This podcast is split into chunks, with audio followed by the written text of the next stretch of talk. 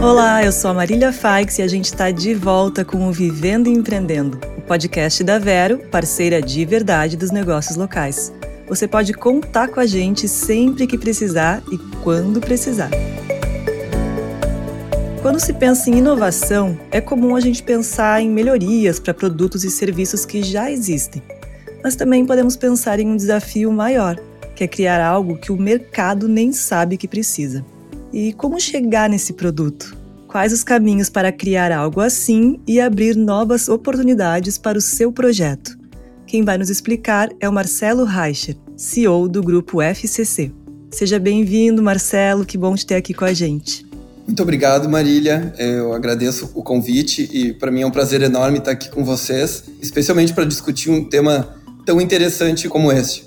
O Henry Ford né, é famoso por ter dito a frase se perguntasse para os clientes o que eles queriam, eles teriam dito que queriam cavalos mais rápidos, né? E nós não teríamos carros. A frase é engraçada e eu nem sei se o Henry Ford de fato falou isso mesmo, mas eu acho que ela ilustra uma verdade. Às vezes, para as maiores inovações é necessário ir além do que o cliente está pedindo, né? Sim, isso a gente não consegue nem imaginar coisas que hoje em dia são comuns, né? Antigamente nem se imaginaria. É surpreendente mesmo, é um tema muito instigante. Obrigada, Marcelo. E conta pra gente então por onde se começa a criar um produto que as pessoas nem sabem que precisam. Bom, na minha experiência se começa pelas pessoas. Ter as pessoas certas no contexto adequado. Pessoas inquietas, protagonistas, de cabeça aberta, questionadoras e colocar essas pessoas num ambiente que valoriza e incentiva a inovação, sem medo de errar, normalmente essa combinação gera ideias brilhantes, né? Aí é necessário criar um tipo de relacionamento com os clientes onde tem uma abertura que vai além daquela comum, né? Uma parceria de verdade. É necessário ter acesso à operação, ter acesso às pessoas, sentir a vida do cliente e conseguir entender como o cliente pensa, quais são suas dores, quais são suas dificuldades. E aqui é importante ter um equilíbrio, porque você precisa, ao mesmo tempo, ter um par de olhos externos, né? Isso ajuda muito a enxergar coisas que o cliente pode não estar tá vendo, mas ao mesmo tempo é preciso conhecer intimamente os processos do cliente. As coisas óbvias normalmente são feitas sem a nossa ajuda.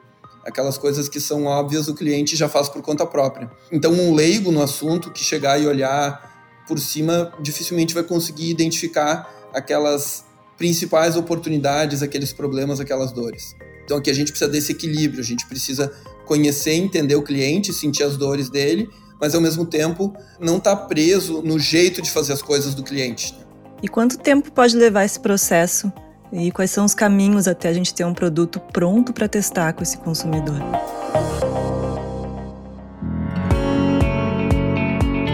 que varia muito, Maria, desde dias até anos, né? Então, nós temos alguns exemplos em que a nossa equipe de engenharia de vendas viu resíduos do processo produtivo do nosso cliente sendo varridos e levados para jogar fora, pediu uma amostra e propôs a incorporação desses resíduos dentro do material do solado do cliente, né, o fabricante de calçados.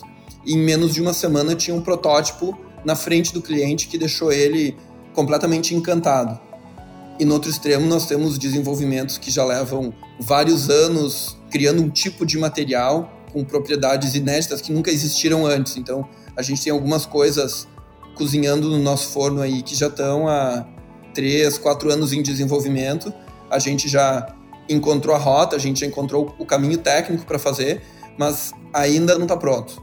Então, a gente já aprendeu aqui que algumas coisas realmente levam um tempo para maturar e a gente tem que ter paciência com certos tipos de inovação, especialmente aqueles mais disruptivos, né? E depois que o produto é criado, como se faz para avaliar a resposta dos clientes e o que, que se faz se não é exatamente aquilo que o cliente espera? Como é que funciona essa adaptação?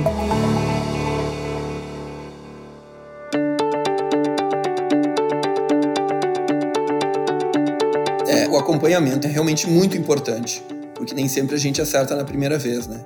Então, nós aqui na FCC temos um indicador de quanto do nosso resultado vem de produtos realmente inovadores, e é isso que mostra o real sucesso das nossas inovações, né?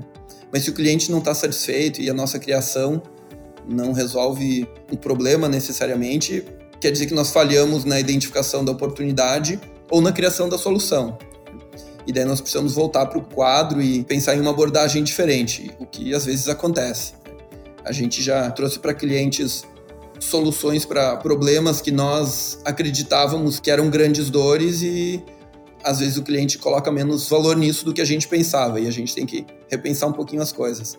Mas em termos de o tempo, ele varia muito. cada caso é um caso, né? Chegou a hora da Dica Vero.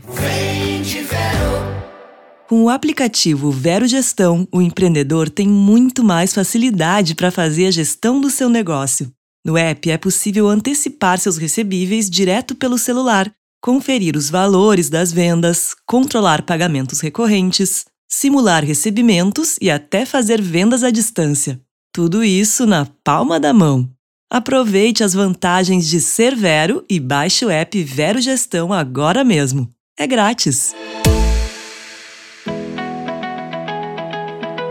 E na FCC, você já deu um exemplo anteriormente, né? Mas que mais você teria para nos contar sobre produtos desse tipo, né? Desse tipo de inovação e quais foram os desafios para chegar lá? De repente, um exemplo que a gente possa ilustrar melhor e entender.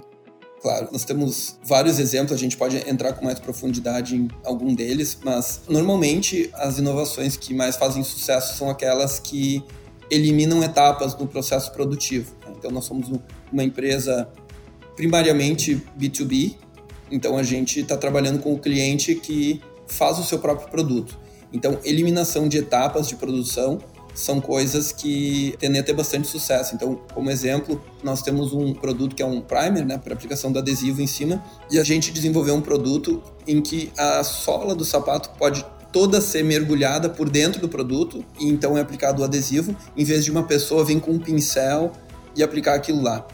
Temos exemplo né, na construção civil, a massa Dundum, é um produto que já vem pronto para aplicar, ele pode ser aplicado da própria embalagem, então ele dispensa toda a mistura feita em obra, betoneira, dispensa aquela aplicação com colher, etc. E esse é o tipo da coisa que o cliente nunca chegou a vir e nos pedir. Mas observando como as coisas funcionam, a gente começou a enxergar que tinha umas dores que o cliente nem percebia que tinha. E eu acho que um bom exemplo que a gente pode aprofundar um pouco mais é a Lebre, é a nossa startup de impressão 3D aqui na FCC e nós podemos ajudar o cliente a criar solas de sapato que tem uma estrutura interna mais leve, mais resistente e mais macia, tudo ao mesmo tempo.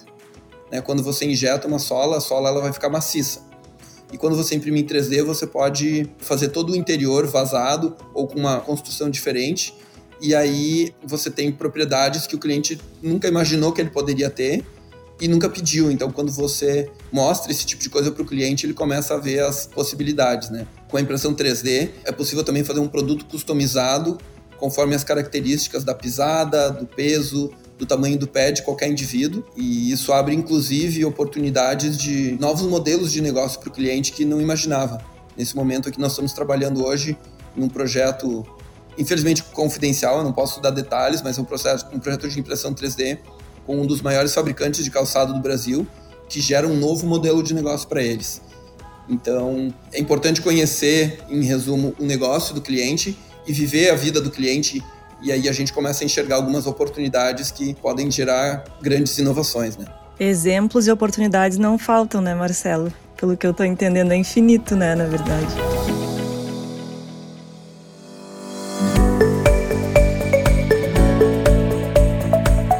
Muito obrigada pela conversa. E agora eu peço que tu deixe o último recado antes da gente encerrar, por favor. Claro. Bom, muito obrigado mais uma vez pelo convite. Foi um enorme prazer trocar ideias aqui.